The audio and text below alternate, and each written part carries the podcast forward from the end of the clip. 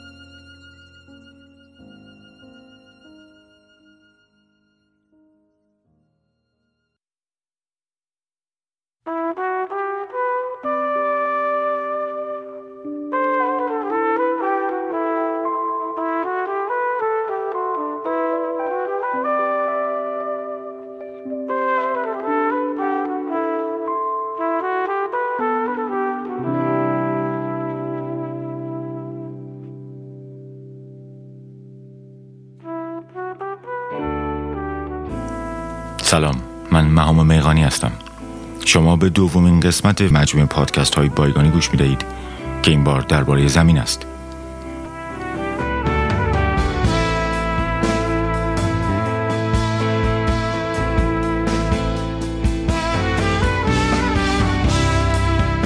در این فصل ما درباره زمینی که روی آن زندگی می کنیم یعنی فلات ایران خواهیم گفت تا با نگاهی به قصه هایی که از گذشته آن به ما رسیده آیندهش را تصور کنیم.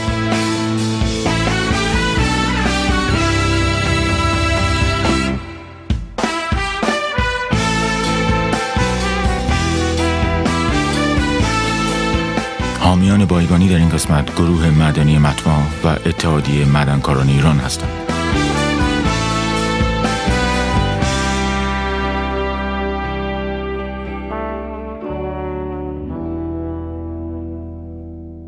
اتحادیه معدنکاران ایران قدیمی ترین تشکل صنعت معدن ایران است که به ترویج معدنکاری اصولی و دفاع از حقوق معدنکاران مشغول است.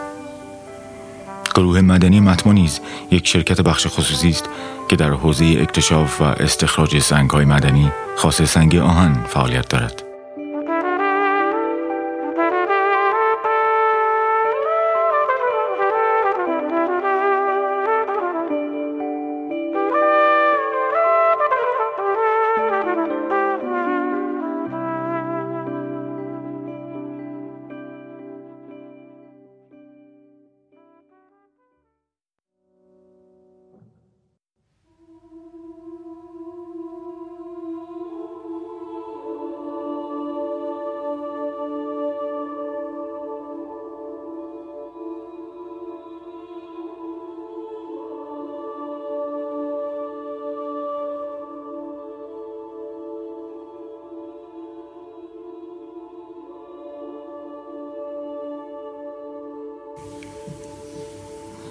در سال 2015 آژانس فضایی اروپا بر اساس مشاهدات ماهواره پروبا وی عنوان کرد که یک ممیز 96 صدم درصد از مساحت کل ایران معادل 3 میلیون هکتار دارای پوشش جنگلی در نواحی جنوب دریای کاسپیان و قسمت‌های از زاگرس است.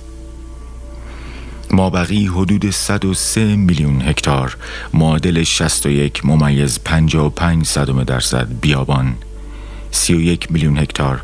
معادل 18 ممیز 48 درصد علفزار و استپ. 18 میلیون هکتار معادل 10 ممیز 88 صدم درصد کشاورزی.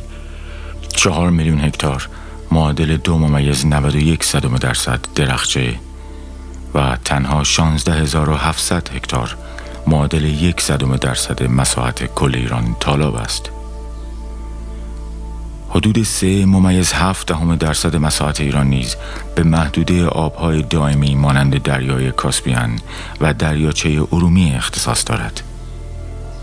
از تمام مساحت کشورمان فقط در پنج دهم درصد آن یعنی یک دیویستوم سرزمین هایمان نقاط مسکونی شهری و روستایی ساخته شده است. با احتساب جاده ها در طول شب چیزی حدود 99 درصد خاک ایران در تاریکی فرو می رود. جنگل های اصالم خلخال وسط دریاچه ارومیه در جایی که عمقان به 16 متر می رسد در های لورستان بیابان های دشت کبیر گودال بایری که زمانی دریاچه هامون بزرگ بود و طالاب جازموریان نوری جز محتاب ندارند. در عوض سرزمین مادری ما دست کم دو هزار گونه جاندار دارد که شبرو هستند. این دو هزار گونه برآمدی از چندین ابراز نظر علمی و شبه علمی است که همگی در حد حدس و گمانند. چون مطالعه دقیقی در این زمینه انجام نشده. اما من آن دو هزار گونه را تصور می‌کنم که در تاریکی ایران تازه از مخفیگاه خود سر بیرون میآورند. روز برای آنها از شب آغاز می شود وقتی اغلب ما در نیم درصد خاکمان خوابیده ایم و کمی از ما شب زنده دار در پناه چراغهایمان به زندگیمان به اینکه چرا شبیه بقیه نیستیم فکر می کنیم.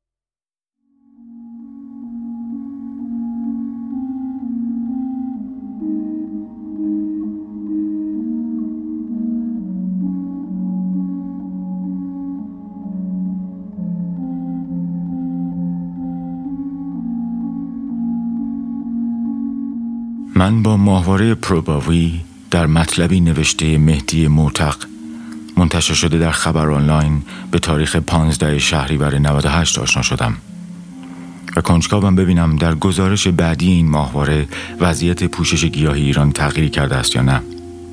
مهدی موتق استاد مرکز علوم تحقیقات زمین در دانشگاه لایبنیتس در هانوفر آلمان است. که درباره مخاطرات زیست محیطی پیش روی کشورمان های زیادی انجام داده اما همانطور که در قسمت قبل گفتیم همچنان بزرگترین تهدید زیست محیطی برای ما بحران فزاینده کمبود آب است در مسیر پیگیری همین بحران بود که به صنعت معدن رسیدیم چون استخراج و فراوری سنگ های معدنی در مواردی آب زیادی مصرف می کند.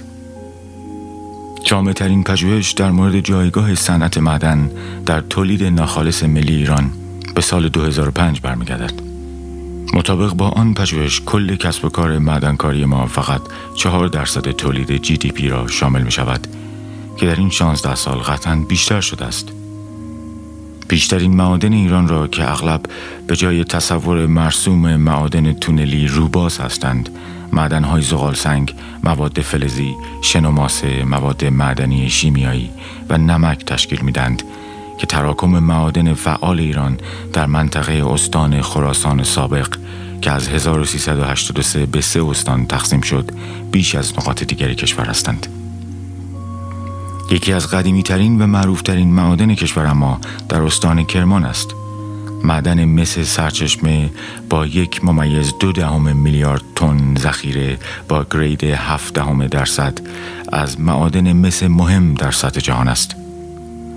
وبسایت ناسا چند دوربین زنده و 24 ساعته از ایستگاه فضایی خود دارد که جز یکی که کار فضانوردان را نشان می‌دهد. همگی به سوی زمین هستند. وقتی وارد این وبسایت یا یوتیوب شوید با یکی از این دوربین ها مواجه می شوید که برنامه نشان دادن سرزمین های مختلف را از بالای جو زمین ذکر می کند گاهی وسط روز گاهی در دل شب اول صبح یا در غروب نوبت ایران می شود آخرین باری که نوبت به خلیج فارس و نیمه جنوبی کشورمان رسید ساعت دو سی دقیقه نیمه شب بود. من قبلا با گوگل ارث محدوده مثل سرچشمه را دیده بودم. در دل شب سه تجمع نوری بزرگ از آن محدوده قابل رویت بود. اما به جای فکر کردن به معدن من نمی توانستم به جانورانی که در طول شب وارد گودال بزرگ معدن روباز مثل سرچشمه می شوند فکر نکنم.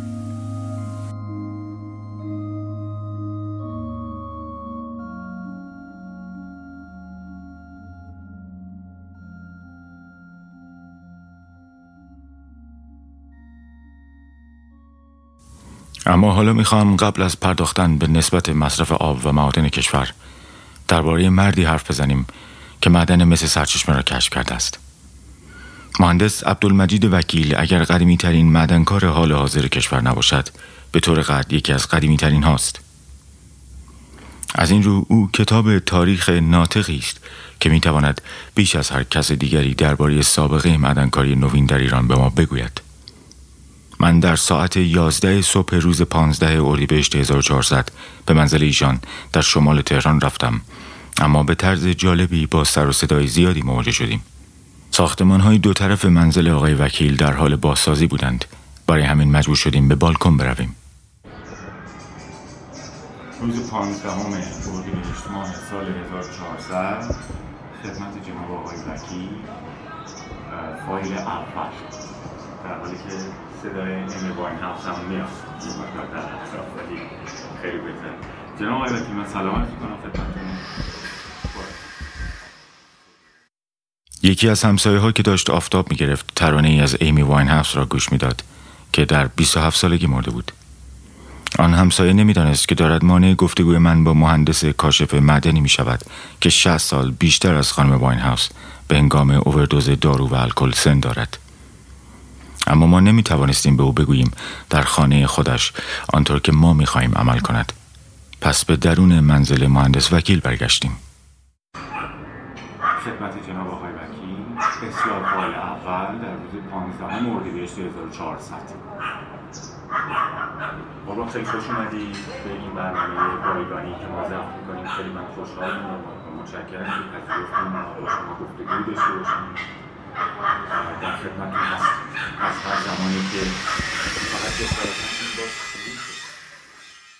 که اما همینطور که می‌بینید آنجا هم صدای گوش خراشی میآمد.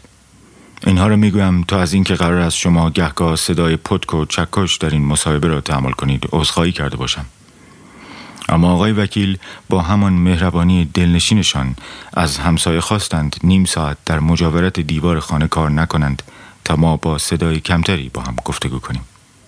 1333 4 تهران آمدم و رفتیم کلاس های شبانه هدف و درس خوندیم امتحان داریم چون برای کنکور کنکور دانشگاه واسی آماده می شدیم در اون تاریخ فقط یک دانش یک دانشگاه در کشور وجود داشت. همون دانشگاه تهران بود که شامل دانشکده پزشکی می‌شد با دانشکده های مربوطش و دانشکده فنی و ادبیات اینا. فقط همین دیگه هیچ دانشگاه های دیگه در سال 33 چار نداشتیم ما هم خب خوزستانی بودیم از شهر به قول معروف از ولایت اومده بودیم. سال ششم ریاضی هم معلمی به اون صورت نداشتیم. خود معلمامون خودشون در حقیقت چیز بودن دیپلمه بودن نه اینکه بالاتر. ولی به هر حال خوندیم خودمون رسوندیم تو کنکور شرکت کردیم و تو دانشکده فنی قبول شدیم. من اساسا رشته هایی که تو دانشکده فنی وجود داشت ساختمان بود مکانیک بود چیز بود. من علاقه من بودم به طبیعت و کارهای معدنی و اینا و واقعا دلم می‌خواست که برم به قول معروف به دامن طبیعت و اونجا فعالیت های که مربوطه اونجا انجام بدم. این بود که رفتم رشته معدن. رفتم رشته معدن سال سی و چل فارغ تحصیل شدم و آمدم بیرون و چون خوزستانی هم بودم خب بالاخره زمان دانشجویی می‌دونید که امکانات زندگی هم خیلی چیز بود. علاقه من بودم برم همون جوری که گفتم رشته معدن رفتم بدترین جای ممکنه کشورم باشه هیچ اشکالی برام نداره. و برم و اونجا فعالیت کنم. اتفاقا آگهی هم دیدم در دانشکده که شرکت کرومیتی هست. کرومیتی مادنی که هم مادنی کرومه که صاف می‌بینید روی چیزای سیقل دادن سپرهای ماشین ها و برای چیزا فلان و کروم اصلا یه ماده یه فلز در حقیقت استراتژیک هم هست. معدنی هست به نام اسفندقه و جنوب کرمان تو اون بیابونای جنوب کرمان. گفتم به چشکال نداره من میرم اونجا. رفتم در اونجا و اون معدنم انگلیسی اونجا اداره می‌کرده و, و خلاصه ظرف چند سالی خودم رو تونستم به قول معروف برسونم به جای اون و اونو عذرش خواستن من دیگه معدن اداره می‌کردم تا سال 43 4 و 5 تا سال 45 دیگه به اصطلاح رئیس معدن شده بودم اونجا. در چه منطقه بود؟ و فقط هم کروم همون کرومیت بود جنوب کرمان. جنوب کرمان. بعد. بعد علاوه بر این کرومیتی بود که دست برادران رضایی بود. و یه آقایی هم بود به نام امویی او هم تو کار کرومیت بود که طرف های سبزوار بود. هم یه معادن کرومیتی وجود داشت. اونم اونجا بود ولی خب رضایی ها تونستن بالاخره اونو پس بزنن مهم جایی که بود از اون اونا بگیرن. و در حقیقت کار ما شده بود تا سال 45 تو معادن کرومیت من یه توضیحی بدم خدمتون که اساسا در اون تاریخ اصلا معادن فلزی در کشور وجود نداشت. در کشور ما بیشتر از حتی از زمان منهای مسئله نفت که بحث جدایی است چون اساسا شرکت نفت از اولش هم به کار به اصطلاح تشکیلات معدنی جدا شده بود. شرکت کل سهامی نفت ایران. ارز کنم به حضور شما ولی کارهای معدنی از همون سال تقریبا مثلا 1115 تا 20 شرکتی تشکیل بود شرکت کل معادن شرکت کل معادن ایران. این شرکت اساسا اون موقع وزارت خونه وجود نداشت. این شرکت به عنوان یکی از معاونت های به عنوان معاونت معدنی در زیر مجموعه وزارت اقتصاد بود. و هر همه کارهای معدنی که می‌کردن بیشترش می‌شد معادن زغال سنگ که مورد نیازشون بود. و یه سری معادن دیگه مثل فرض بفرمایید فیروزه نشابور بودش که به دلیل علاقمندی به چیز تزینی بود. و تقریبا میشه گفت که در اون سالهای, سالهای اولیه منحصرا در جایی که کار می‌شد به عنوان معادن فلزی معادن نخلک بود و انارک. معدنی بود نام تو منطقه نخلک به اسم معدن نخلک در منطقه انارک. انارک هم تو کویر دیگه جز فارسه.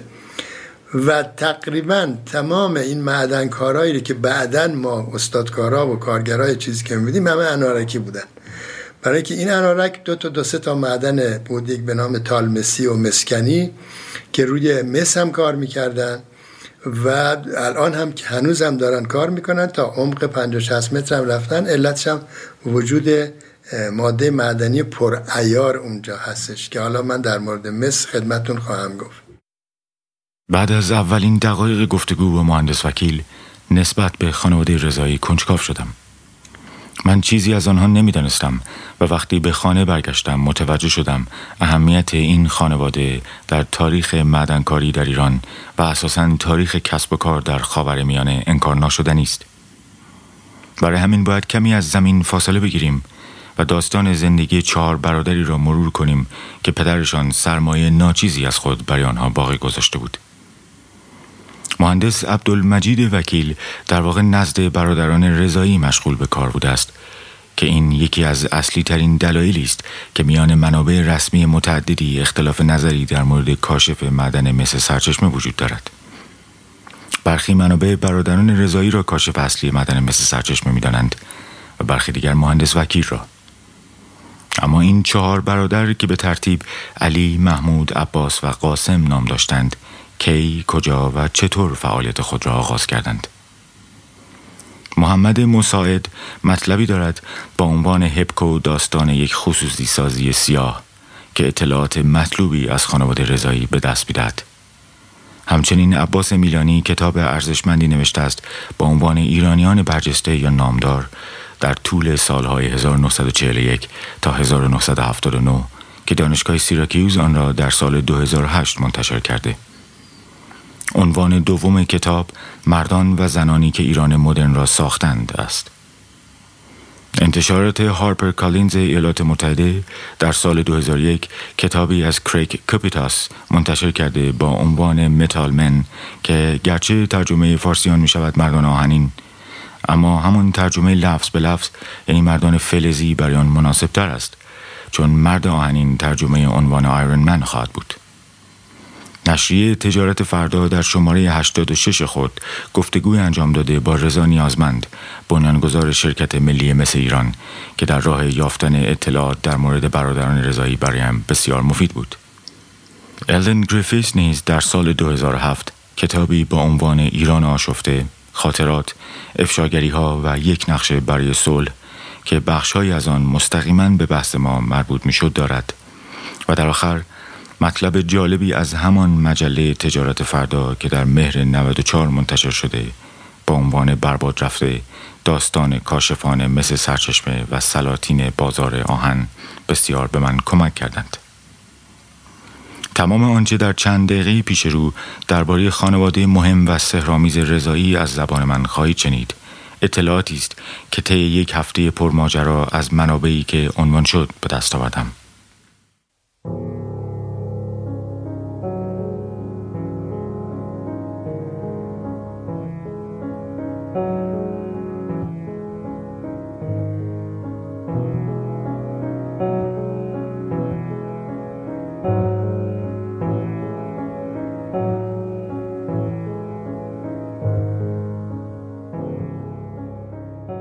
داستان برادران رضایی با تولد علی بزرگترین برادر در سال 1300 در سبزوار آغاز می شود.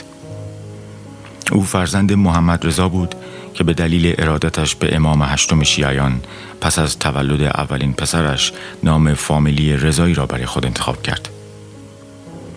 وقتی محمود دومین پسر خانواده در سال 1302 به دنیا آمد محمد رضا در بازار سبزوار صاحب بزرگترین حجره تلافروشی بود در کتاب های بسیاری آمده است که نظام مالی دودمان قاجار از پس قحطی بزرگ یعنی محدوده 1250 دیگر به پول ملی یعنی ریال استوار نبود و مردم به ویژه مکنتداران تنها طلا را به رسمیت می شناختند.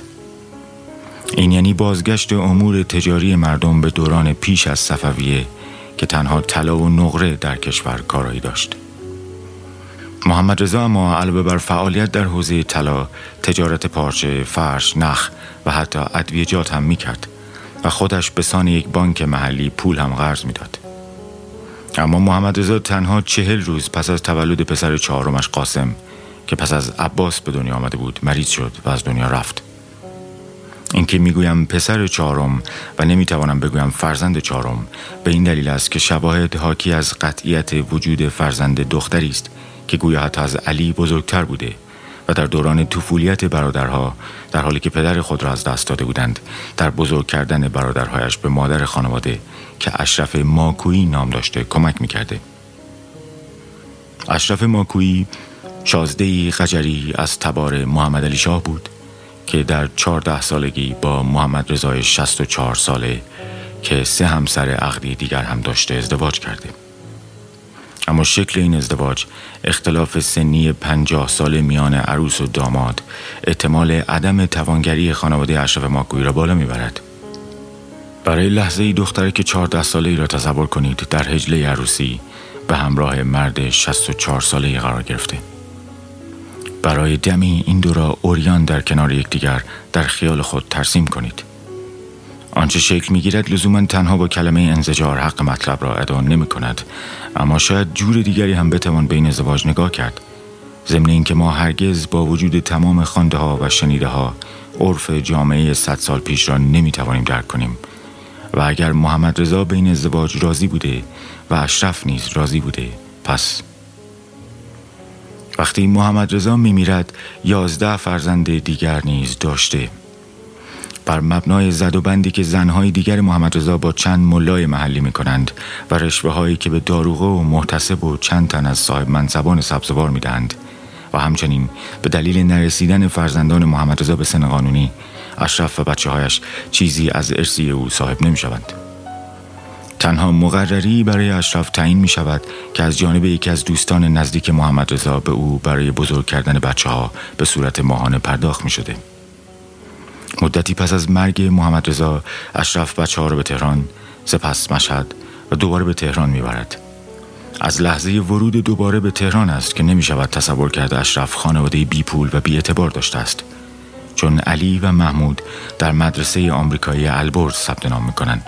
و زیر نظر مستقیم ساموئل جردن به تحصیل مشغول می شوند.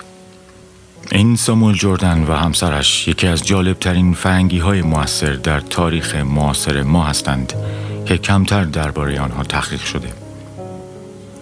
شواهدی وجود دارد که جردن با شلاقی کخلب در دست داشته کالج البرز را حتی گاهی به مانند یک مدرسه کاتولیک در ایالات جنوبی آمریکا اداره می کرده و در چند مورد حتی دانش آموزان را به کلیسا می برده و از آنها می خواسته در برابر محراب زانو بزنند. اما او هر طور که بوده نتوانست علاقه ویژه‌ای در دل علی و محمود نسبت به درس ایجاد کند. هرچند هر دو اینها برای رضایت خاطر مادر هم که شده به تحصیلات خود ادامه دادند. علی هنوز دبیرستان را تمام نکرده بود که با چند نفر از دوستانش آگهی بازگشایی یک بوتیک مجلل در قامت بوتیک های پاریسی را در روزنامه منتشر می کند. همزمان با این رخ داد علی به همراه محمود که در آستانه 18 سالگی قرار داشتند برای گرفتن سهم الارثشان فعالیتهایی را آغاز می کنند. علی بوتیکش را پیکان می نامد و در حالی که آنها هنوز اجناس قابل توجهی برای فروش نداشتند با به کارگیری اصطلاحات و کلاش های تبلیغی هوشمندانه یا با بیان بهتر فریبنده مشتری های پولدار پیدا می کنند. من دو نمونه از تبلیغ های آنها را در آرشیو روزنامه اطلاعات پیدا کردم اما این آگهی ها یا آنطور که در آن زمان مرسوم بوده اعلانات متعلق به زمانی است که هنوز فروشگاه افتتاح نشده و آدرس آن در آگهی درج نشده است به همین خاطر است که من اطلاعاتی از محل این بوتیک پیدا نکردم در جستارها و کتابهایی که درباره برادران رضایی وجود دارد آدرس این مغازه دیده نمی شود. اما بوتیک پیکان هر جای تهران که بوده در ابتدای تابستان 1320 یعنی زمانی که علی 20 ساله و محمود 18 ساله بوده به موفقیت چشمگیری می رسد. در همین زمان است که تلاش های این دو برادر برای گرفتن ارسیشان سمر بخش می شود و آنها سرمایه‌ای به دست می آورند. در همین اسنا وقتی علی می‌خواهد با بخشی از ارسیه خود اتومبیل گران قیمتی بخرد مادرش اشرف مخالفت می‌کند و از آنجایی که علی حرف مادر را گوش می‌دهد می‌شود حد زد که اقتدار اشرف ماکویی در موفقیت اقتصادی پسرانش موثر بوده برخی منابع ذکر کردند که علی پس از دبیرستان در کالج معلمان ثبت نام می کند و سپس در شرکت نفت استخدام می شود و در این زمان است که بوتیک پیکان را پس از جنگ جهانی دوم در سالهایی که دیگر محمد رضا شاه بیست و چند ساله کشور را اداره می کرده راه می. این ادعا البته با پیدا کردن آگهی های بوتیک پیکان رد می شود مگر اینکه دو بوتیک با یک نام در تهران وجود داشته که با توجه به پیدا کردن موارد مشابه من نتوانستم از تاریخ افتتاح این بوتیک مطمئن شوم. از طرفی دیگر بیان شده که علی پیش از جنگ صاحب یک اتومبیل مرسدس بنز بوده که این نکته هم برای جوانی که زیر 20 سال سن داشته کمی نامعنوس است. اما بیایید تصور کنیم که او در 18 سالگی سهم ارث خود را گرفته و پس از مخالفت های مادرش ماشین لوکسی خریده و سپس همزمان با جنگ جهانی دوم و اشغال تهران توسط متفقین و افزایش ناگهانی قیمتها و افت پول ملی بوتیک پیکان او زمین خورده است. چون دست کم از یک نکته مطمئنیم و آن این است که برادران رضایی همزمان با تجاوز متفقین برای اولین دوره در زندگیشان با ورشکستگی مواجه می شوند. در همین سال 1320 است که علی به سربازی می رود. تا دو سال بعد که سربازی او به پایان می رسد خانواده پول چندانی ندارد چون بوتیک پیکان نیز پیش از عزیمت او به اجباری فروخته شده بود. اما در 1322 علی و محمود که ید طولایی در تبلیغ داشتند به سبزوار برمیگردند. روزنامه لوموند که در 1353 مطلبی درباره برادران رضایی و دیگر کارآفرینان ایرانی نوشته به همین نکته که رضایی ها در تبلیغات کسب و کارهایشان بسیار دقیق عمل می کردند اشاره کرده است. از طرف دیگر آنها به هنگام عدم برخورداری از سرمایه مطلوب کاری را انجام میدند که من آن را در بررسی زندگی کارآفرینان زیادی دیدم و آن بازگشت به شهر زادگاه یا شهری است که ریشه هایی در آن دارند گفته شده که علی و محمود با پرداخت رشوه و در مواردی با دادن وعده رشوه به منصبدارانی در سبزوار حق پخش تنباکو در این شهر را به صورت انحصاری صاحب می شوند. آنها تا جایی در این کار پیشرفت می کنند که هفت سال بعد در 1329 بزرگترین وارد کننده سیگار در ایران می شوند. اما یک سال بعد اتفاق مهمی در راه رشد اقتصادی خانواده رضایی می افتد. رضاشاه در 29 اسفند 1307 حق واردات و صادرات، خرید و فروش و تهیه و نگهداری و حمل و نقل اجناس دخانی و انواع کاغذ سیگار در تمام کشور را منحصر به دولت کرده بود. اما این قانون پس از شهریور بیست ملغا می شود تا اینکه محمد رضا شاه بار دیگر از 1330 تنباکو و کلیه فعالیت های مربوط به آن را دولتی می کند. به این ترتیب کسب و کار سیگار رضایی ها یک شبه برچیده می شود. اما آنها آنقدر پول دارند که برای انتخاب شغل بعدیشان عجله نکنند. در این دوران عباس برادر سوم که هیچگاه علاقه چندانی به تجارت نشان نداده باقی می‌خرد و به عوالم خود مشغول می شود اما علی که قاسم را سر و زباندار دیده او را به طرف تحصیل و سپس سیاست سوق می‌دهد تا در آینده جای پای محکمی نیز در حاکمیت داشته باشند از همین زمان است که علی و محمود هم به طرف سیاست کشیده می شوند اما تا پیدا کردن شغل بعدی رو به قمار و خوشگذرانی می آورند. برای علی اما انجام ورزش روزانه تنیس ثبت شده. اما محمود کلکسیون نوشیدنی های الکلی خودش را از آن زمان آغاز می کند در حالی که در همین زمان علی از راه ترکیه به یونان، اسپانیا، پرتغال و سپس به نیویورک سفر می کند و بیش از یک سال در آن شهر می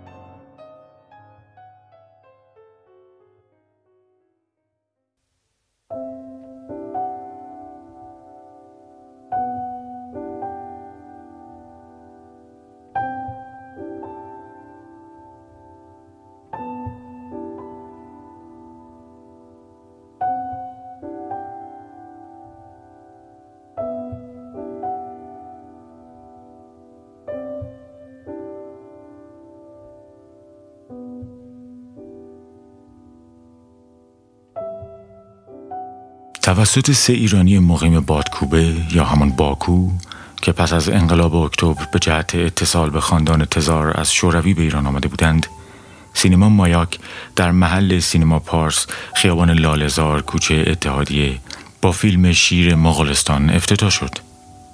با آغاز به کار این سینما و سینما البرز گراند سینما از رونق افتاد. سینما مایاک در پذیرفتن زنان در سینما در همان طبقه و مکانی که مردان می نشستند پیشتاز بود و تلاش های گراند سینما برای رقابت با آن مدت زیادی طول نکشید. علی وکیلی مؤسس گراند سینما در روزنامه اطلاعات به تاریخ 13 شهریور سال 1307 یک آگهی سفارش داد که در بخش انتهای آن آمده درب ورود خواتین محترمه از گراند سینما و آقایان محترم از گراند هتل است.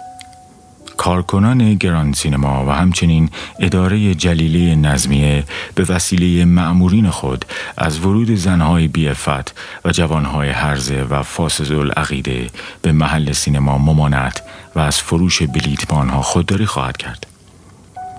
اما کوشش های او افاقه نکرد و مایاک گوی سبقت را از او رو بود. گویا یک افسر روسیه تزاری نیز که به ایران گریخته بود در مایاک شریک می شود اما پس از اشغال تهران توسط متفقین ارتش سرخ او را دستگیر می کند و سپس اعدام می شود.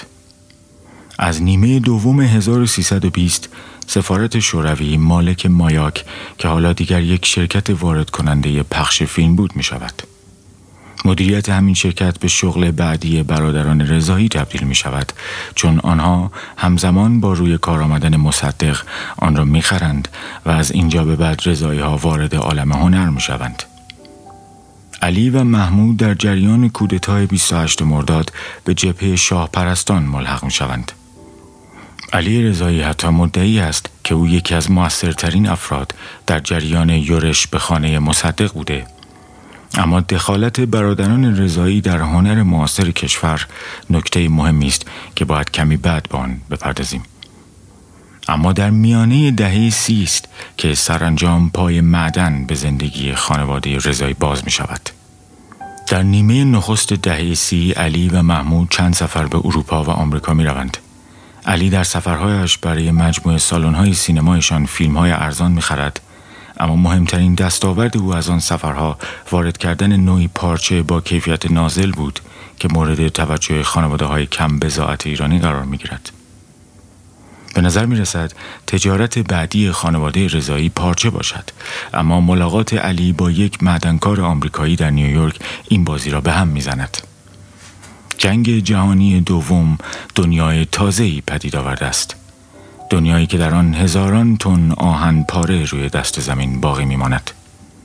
جنگ جهانی قیمت فلزاتی چون آهن و مصر را چندین برابر کرده بود و کرومیت را سر زبانها انداخته بود. سلاحهای کشتار جمعی که هر روز در حال پیشرفت بودند نیاز غیرقابل انکاری به فلزات داشتند و ساخت و ساز در ممالک به اصطلاح مترقی در حدی افزایش یافته بود که معدنداران در حد مالکان چاهای نفت بزرگ ثروتمند شده بودند. همچنین از نیمه دوم دهه چهل قرن گذشته میلادی ابزار استخراج سنگ های معدنی با رشد چشمگیری مواجه شده بود و حالا معادنی که قبلا استخراج از آنها به صرفه نمی نمود مورد توجه قرار گرفته بودند. چون معدنکاران اروپایی و آمریکایی با الگو برداری از تانک و نفربر که در طول جنگ تکامل چشمگیری یافته بودند وسایل استخراج جدیدی ساختند. در ایران نیز از ابتدای دهه سی تعدادی از تاجران که شم اقتصادی بالایی داشتند و آموخته بودند باید آغوش خود را به روی دنیای جدید باز کنند و بیهوده روی کسب و کار قدیمی خود پافشاری نداشته باشند به معدنکاری روی آوردند. در نیویورک علی رضایی پس از دیدار با آن معدنکار آمریکایی به ملاقات یک تاجر سنگهای معدنی خاص کرومیت که اهل ترکیه بود می رود.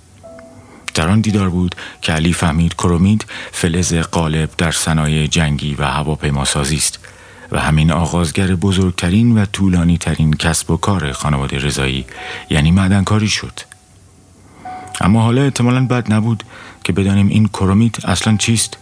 ولی گمان می‌کنم وقت خوبی باشد که به گفتگو با مهندس وکیل برگردیم چون ایشان از سابقه باستانی معدنکاری بر روی زمین برایمان خواهند گفت. در حقیقت معادن پرعیار بود و ارزش کار داشت و اون موقع می‌تونستن حتی به صورت در یک قسمت هایی در داخل معدن مثل طبیعی پیدا کردن. یک بلوک بزرگ مثل طبیعی که از با اون ماگما با اون تشکیلات چیز اومده بود بالا. اون ما معادنمون همه دست خارجی ها بود. نه معادنمون حالا عرض می‌کنم خدمتون معادن اینا همه, همه زیر مجموعه شرکت کلی معادن بود. نه دست خارجی ها فقط و فقط همون برنامه دارسی بود و شرکت نفت بود و فلان اینا. معادن به اون صورت اهمیتی نداشت. یعنی در حد جهانی نبود که خارجی ها بیان یا سرمایه گذاری بکنن. اون موقع در حد مختصری بود که نیازهای داخل مصرف می‌شد. هم معادن زغال بیشتر که کار می‌شد و هم معادن مثل. حالا من علت این که این, این مورد الان عرض کردم خدمتون بعد دنبالش خواهم گفت. ببینید مس تنها چیزی است که اولین فلزی است که دنیا در دنیا شناخته شد. در حدود 4500 سال پیش. علتش هم اینه که ببینید تنها فلزی که در سطح زمین خودشو به صورت ترکیبات الوان نشون میده مسه. ترکیبات مس در سطح زمین اکسیده میشن به صورت سبز و به صورت آبی در میان که این کاملا شاخصشونه. و در تمام دنیا الان هم که من اتفاقا یه چیزم آوردم که تاریخچه در حقیقت مثل میده در دنیا که خدمتتون نشون میدم و این از همون موقع بشر بعد از دوران در حقیقت پارسنگی عصر حجر که نزدیک 4500 تا 5000 سال پیش بوده در قبرس اولین معادن بوده. حالا هم هم قبرس بوده هم این جایی که من رفتم شمال انگلیس در ویلز بوده همه جای دنیا بوده و همه جای ایران هم بوده. از از ریشش از معادن در قبرس میاد اشتباس. نه نشنیدم اینو. حالا شاید هم همینجور بوده. عرض کنم به حضورتون و این مس در تمام در قسمت های مقدم به خصوص در ارتفاعات همیشه به دلیل اون برونزد سبز آبی که بوده میشناختنش و بعدم یه مقدار که برید پایین تر این سبز آبی اکسیده از اکسیده تمام میشه به صورت سولفور در میاد که بهش میگن کالکوپیریت یعنی مخلوطی از مس و آهنه در حقیقت و گوگرد. و هر جایی که شما برید به راحتی اینا میکندن زوب می‌کردن. و مسش در می اومد مسش هم داد زیر هزار درجه کمتر از 700 درجه که بکنن اون مس چیز میشه. بنابراین می‌تونستن با این چیزا و بعد از اون که در حقیقت بعد از عصر حجر که این تاریخچش اینجا گذاشته اینها مس در حقیقت شروع کرد که اولین فلز به اصطلاح بیاد. بعد چون خود مس نمی‌تونست به اون صورت محکم باشه اینا اونا همون به قول معروف مسکارا یا معدنکارای قدیمی این دفعه رفتن یه فلز دیگه پیدا کردن به نام قل که این قل اومدن وقتی با این قاطی کردن دیدن به صورت محکمی فلزی در میاد که بیشتر می‌خواستن هم برای ظروف بسازن هم برای اسلحه برای سرنیزه برای نمی‌دونم میلچی همه همه چیزهایی که نیاز داشتن در چکش چکش و فلا اینا. اونو بهش میگن عصر مفرق عصر مفرق که الان توی این چاز از در حقیقت از 2500 سال قبل از میلاد تا 500 سال قبل از میلاد میگن عصر مفرق و بعد از اون بود که دیگه آهن پیدا شد. یعنی آهن تونستن زوب کنن. چون زوب آهن بالای هزار درجه است. و, و در حقیقت وارد عصر آهن میشیم که حالا اون بحث من جدا از اینه علی و محمود رضایی با پروراندن سودای کشف کرومی در ایران عملا خود را به معدنکاران باستانی ایرانی پیوند زده بودند.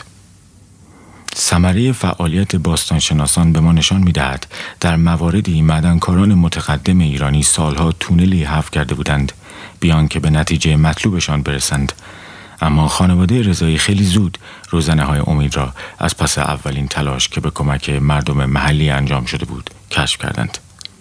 اما سالها پیش از آنها در سیبری لویز نیکولاس واکویلن شیمیدان و داروساز فرانسوی کرومیت را در سنگ معدنی سرخفامی برای اولین بار کشف کرد. او قطعا نمی‌دانست فلزی که کشف کرده است آلیاژ اصلی بدنه هواپیماهایی می شود که در جنگ جهانی دوم ده ها شهر اروپایی را با خاک یکسان کردند. در ایران اما برادران رضایی به کمک مردم محلی در پی کرومیت بودند آنها از چوپانان و روستایان استفاده می کردند تا به بهای پرداخت پنج ریال برای هر سنگ معدنی به دنبال سنگ های الوان در کوپایه ها بگردند. حالا دیگر تمرکز کامل رضایی ها روی صنعت معدن بود. در ابتدای دهه سی مصدق که از انگلستان و آمریکا روی برگردانده بود رو به سوی شمال گرفت و ناگزیر رهسپار آغوش باز و البته تمکار شوروی شد در آن زمان مصدق ورود کالاهای غیر ضروری به کشور را ممنوع کرده بود که پارچه نیز از جمله این اقلام بود برای همین برادران رضایی مثل زمانی که مجبور شده بودند تجارت سیگار را کنار بگذارند از داد و ستت پارچه نیز محروم شدند و محدودیت صنعت فرهنگ در آن زمان نمی توانست اشتهای سیری ناپذیر آنها برای موفقیت را فرو بنشاند. شاه نیز از این اقدام مصدق حمایت کرده بود پس دیگر روزنه امیدی وجود نداشت. آنها در زمانی که مصدق هنوز روی کار بود فعالیت های مدنی خود را آغاز کرده بودند و همزمان برای ورود به مجلس از شهر زادگاه خود سبزوار وارد عمل شدند. مطابق با جستار نشریه تجارت فردا هنگامی که دولت دستور داد هر فرد ایرانی با یک شناسنامه حق اکتشاف در زمینی بیش از چهل کیلومتر مربع را نداشته باشد برادران رضایی ماجراجویی های خود را در معدنی کوچک در حومه سبزوار آغاز کردند. اما برای رسیدن به اهداف دورترشان تعداد زیادی شناسنامه از اقوام و دوستانشان در سبزوار جمعوری کردند و بدون اطلاع صاحبان آنها این شناسنامه ها را برای درخواست دویست قطع زمین در اطراف محدوده‌ای که تخمین می‌زدند غنی از کرومیت باشد استفاده کردند. از روی سفرنامه های سربازان انگلیسی که اوایل قرن به منطقه اسفندقه آمده بودند و شهادت چوپانانی که رمه هایشان را در دشت های منطقه به چرا می بردند رضایی ها توانستند محدوده غنی از کرومیت را تشخیص دهند. در واقع آنها از همان روشی استفاده کرده بودند که دهه ها بعد در زمانه ما مفسدان اقتصادی با اجاره کارت ملی کارتون خواب آن را تکرار کردند. برخی از وامگیران کلان دوران ما که نام خانوادگیشان اعتبار پشت قرضهای هرگز باز پرداخت نشدهشان است. کارگزاران خود را نزد بی خانمانان فرستاده بودند تا از آنهایی که اوراق هویت معتبر دارند گاهی تا به ازای روزی دویست هزار تومان کارت ملی و شناسنامهشان را بگیرند و به نام آنها وام بگیرند و یا حتی خودروهای لوکس وارد کنند. همین روش که شاید برادران رضای مبدع آن بودند سرانجام موجب کشف کرومیت در مقیاسی شد که ارزش استخراج داشت آنها در اولین قدم پس از کشف معدن به دنبال شرکای آمریکایی رفتند به این ترتیب تا میانه دهه چهل دیگر به حدی ثروتمند شدند که شاه در ثروت آنان را رقیب خود می‌دید. وقتی در محدوده سالهای 45 و 46 رضایی ها وارد حوزه معادن مصر شدند علی در زمینه فولاد فعالیت می‌کرد و محمود یک کشف کننده معدن حرفه‌ای شده بود. در سال 45 محمود رضایی امتیاز معدن متروکه مثل سرچشمه را به قیمت یک میلیون تومان خرید. باز هم مطابق با آنچه در جستار برباد رفته در مجله تجارت فردا آمده. برادران رضایی از قبل در منطقه اسفندقه به چوپانهایی که سنگهای رنگین پیدا می کردند و برای آنها می آوردند انعام خوبی می دادند تا اینکه چوپانی از ناحیه کرمان مقداری سنگ سبز و آبی رنگ برای محمود رضایی آورد و انعامش را گرفت. محمود رضایی سنگ ها را به مهندس انتظام و مهندس خادم نشان می‌دهد و آنها به این نتیجه می رسند که سنگ های آن چوپان می تواند از سنگ های معدن مس باشد. رضایی از آنها می خواهد که با آن چوپان به محل بروند و نتیجه را به او اطلاع دهند. در آنجا مهندسین با یک چشمه مواجه می شوند چشمه ای که سنگ های کف آن همه آبی رنگ است طوری که آب چشمه کاملا آبی آبی شده است مهندس انتظام تشخیص می‌دهد که این احتمالا یک معدن مثل بینظیر است. پیشتر تعدادی از شرکت های انگلیسی و آمریکایی همان معدن را مورد بررسی قرار داده و اعلام کرده بودند استخراج معدن ناموفق خواهد بود. اما محمود قانع نشده بود. پس از خرید معدن برای استخراج مس در این ناحیه اقدام می کند ولی به زودی می‌فهمد که استخراج مس از آنجا هم پرخرج است و هم دانش فنی پیشرفته لازم دارد که ایران موجود نیست. به این بابت این بار دنبال یک سرمایه گذار اروپایی می گردد تا اینکه شرکت سلکشن تراست انگلیسی حاضر به مشارکت در این کار می شود و قراردادی با رضایی منعقد می کند. با کمک سرمایه گذاری 400 میلیون دلاری شرکت انگلیسی در ازای سهم 30 درصد از سود معدن مس سرچشمه به یک منبع سود کلان برای دولت ایران تبدیل می شود. چون شاه درست در اولین مراحل استخراج مس از معدن سرچشمه معادن ایران را به کلی ملی اعلام می کند. پس این بار سوم است که شاه تجارتی را ملی اعلام می کند که رضایی ها پرچمدار توسعه آن بودند. خب آمدیم سر اینی که خود من تو معادن کرومیت بودم و اون موقع در ایران همونجور که گفتم خدمتون من منحصرا معادن فلزی مختصری روی سرب و روی کار می‌شد ولی بیشتر اونم به خاطر اینکه باز سربش تا تازه مشخص بود برای اسلحه سازی و اینا احتیاج داشتن. و زاغال سنگ بود و یه مقداری کرومیت بود و چیز سنگ های در حقیقت تزیینی و چیز مثل فیروزه و این چیزا. ولی و اینا هم همه در حقیقت اول تیول شرکت کل معادن بود که در حقیقت مال دولت بود دیگه. اون یعنی معاونت معدنی به عنوان شرکت کل معادن همه اینا رو داشت و همه هم معادن فلزیش داشت هم معادن چیزیشی داشت زاغال سنگش داشت و هم که معادن حساب چیزای تزیینی. بعدها که یواش یواش در سال مثلا یعنی 35 6 اینا که شرکت های خصوصی سعی کردن بیان جلو یکی یکی آمدن اینا رو از دولت در حقیقت خریدن. یا اجاره کردن و بیشتر هم خریدن. از جمله مثلا برادران رضایی که حالا بعدا اسمشون خواهیم گفت که همین شرکتی بود که من بار اول رفتم تو اسفندقه. هم به دیگه کم کم همه معادن کرومیت سعی کردن در اختیار بگیرن. یه شرکتی تشکیل به نام صنعتی معدنی ایرانی آقای مهندس رستگار.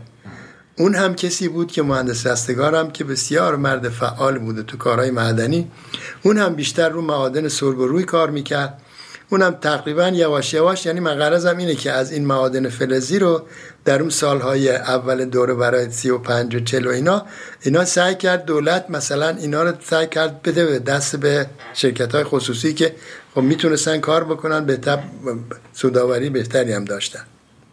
تا در نزدیک های سال 42 3 4 بحث زباهن پیش اومد که احداث زباهن در ایران که عرض کردم دیگه به قول معروف ایران هم وارد مسئله آهن شد. خب برای اینکه زوب آهن می‌دونید هم زغال, زغال, زغال می‌خواست هم خود سنگ آهن می‌خواست. بعد از مراحل اولیه که مردم هم فهمیدن اشخاص هم شروع کردن که پروانه های زغال و آهن بگیرن اینا دولت استاب کرد. گفتش که تا 15 سال هیچ گونه پروانه از, در از نظر معدنی آهن یا زغال سنگ به شرکت های خصوصی داده نشه. اینا در اختیار دولته. علاوه بر این شرکت کل معادن یه شرکت هم حتما سازمان زمین شناسی کشور بود که سازمان زمین شناسی کشور هم وظیفهش بود پیدا کردن این ذخایر معدنی و معرفیش بکنه به قسمت های معدنی. و البته بقیه چیزهای طبیع... کارهای طبیعی طبیعی و زمین شناسی در حقیقت کلی کشور.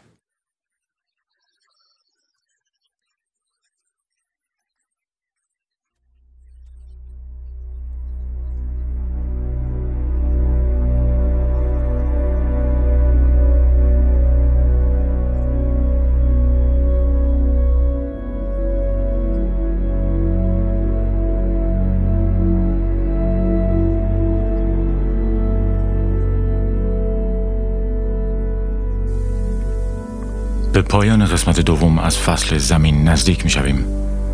اما ماجرای پرفراز و نشیب زندگی رضایی ها هنوز ادامه دارد آنقدر که نیمی از قسمت بعدی را هم به خود اختصاص می دهند. گفتگویم با مهندس وکیل عزیز نیز همچنان باقی است اما در این قسمت تنها پدر مادر بزرگم در میانه سفرش رها می شود درست همانطور که رسم برخورد با فرودستان است انگار نه انگار که من نتیجه او هستم. او در فراموشخانه ذهن من تا ابد برای رسیدن به تهران به سفر خودش ادامه می‌دهد. من حتی داستان او را بیان که تصورات خودم را وارد نکرده باشم تعریف نکردم. پس بیش از آنکه آن مرد چوپان به سخن درآمده باشد خیال من از او به صدا درآمد. صدای پدر مادر بزرگ واقعی من هرگز به گوش ما نمی رسد اما اوست که ساکن راستین زمین است. مردی که با گوسفندهایش روزها و شبها روی زمین راه رفته باشد بر هر پهنی از سیاره ما حق آب و گل دارد. اما با این همه سهم او از جهان آنقدر نبود که جد من نام گیرد. تنها به این خاطر که تقدیر او را از سوی پدرم به من متصل نکرد. چون او سهمش را از جهان با خود به راه انداخته بود. قیامت را روی زمین تجربه کرده بود گویین که تمام زمین پل سرات اوست. آنجا که در روز رستاخیز تمام اعمال نیک و بد ما روی دوشمان می نشیند. اما آن گوسفندها توشه اعمال او بودند. آنان که خدا به جای اسماعیل به ابراهیم نازل کرد تا ریختن خونشان بلا را دفع کند. پس او در صف روز مراجعه اکبر فریاد خواهد زد که من توشه ای ندارم. من توشه اعمالم را در تهران فروختم.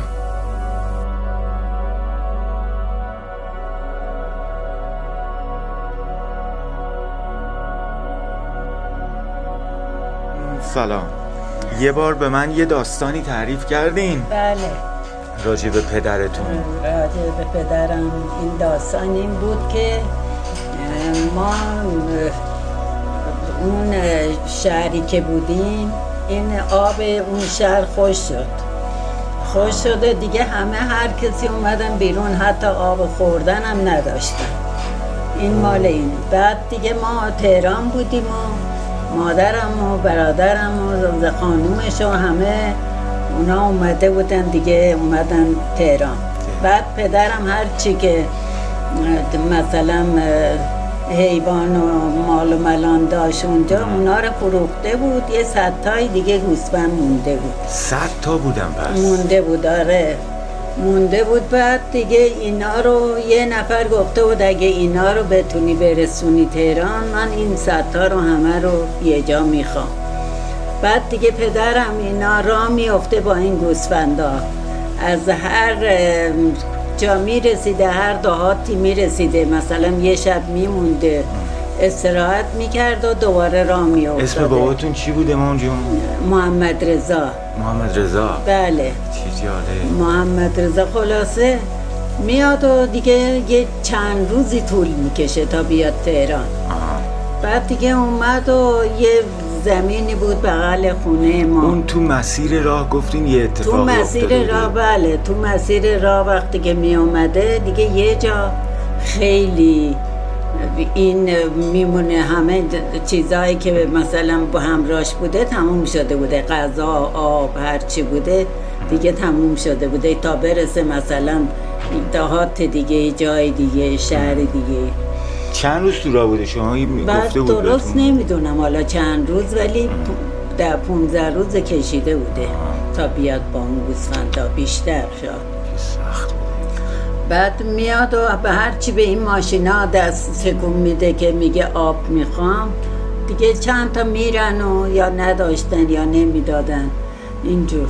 یه ماشین باری می‌رسه و اون اینجوری میگه دست تکون میده مثلا میگه آب می‌خوام.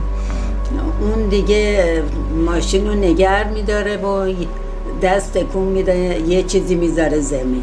می‌ذاره زمین میگه بیا.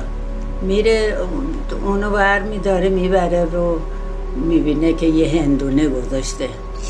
یه هندونه گذاشته بعد اونو که می‌خوره یه خورده دیگه سر حال میاد و دوباره راه میفته که برسه به جای دیگه عملا نجات دیگه. پیدا می‌کنه اصلا نجات پیدا می‌کنه. گرسنگی و تشنگی خلاصه دیگه آورد و رسوند و تا اینکه رسید به نزدیک خونه ما میگم یه تیکه زمین بود که نزدیکی خونه ما بود چه محله ای؟ ما اجازه گرفتیم ما سرای ترشت ترشت،. آره دیگه اونجا اون یه تیکه زمین بود اجازه گرفت و یه شب این گوسفندهای اونجا نگر داشتیم و نگار داشت بابام هم پیششون بود و تا اون مشتری که اینو ای همه این گوسفندا رو می‌خواسته. خرید. آره دیگه میاد فردا صبحش میاد و اینا همه رو می‌خره. این سرگذشت پدر ما بوده. چه قشنگ بود. دست شما درد نکنه. یه دقیقه صداتون رو بشنویم الان اون آره حالا صدا منم که بده. نه خیلی هم قشنگ بود. الان بذاریم صداتون.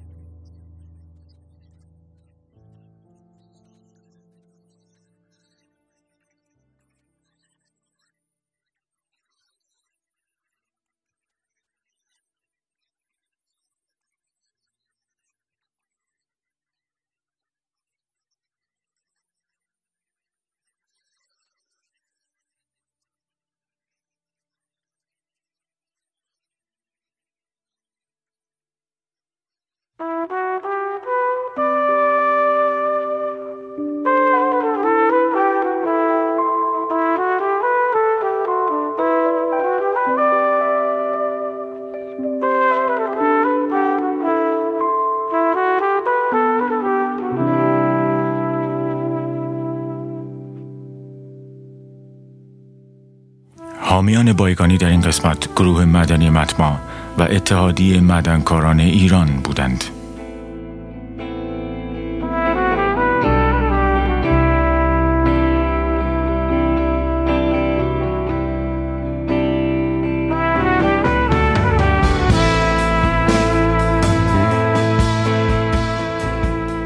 بایگانی از همراهی بابک احمدی، میلاد شجره، شهاب انوشا، حسن نوزادیان، آیسان و محمد رضا مرامی و محتاب میغانی سپاسگزار است.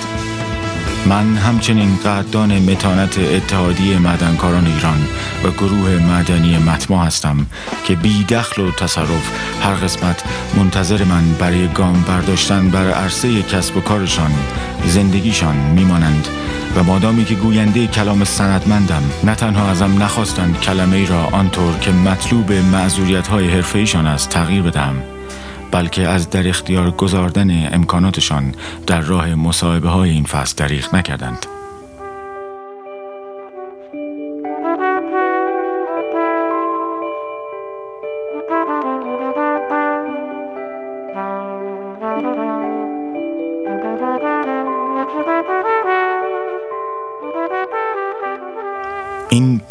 قسمت دوم از فصل زمین بود. تا قسمت سوم فعلا به امید دیدار.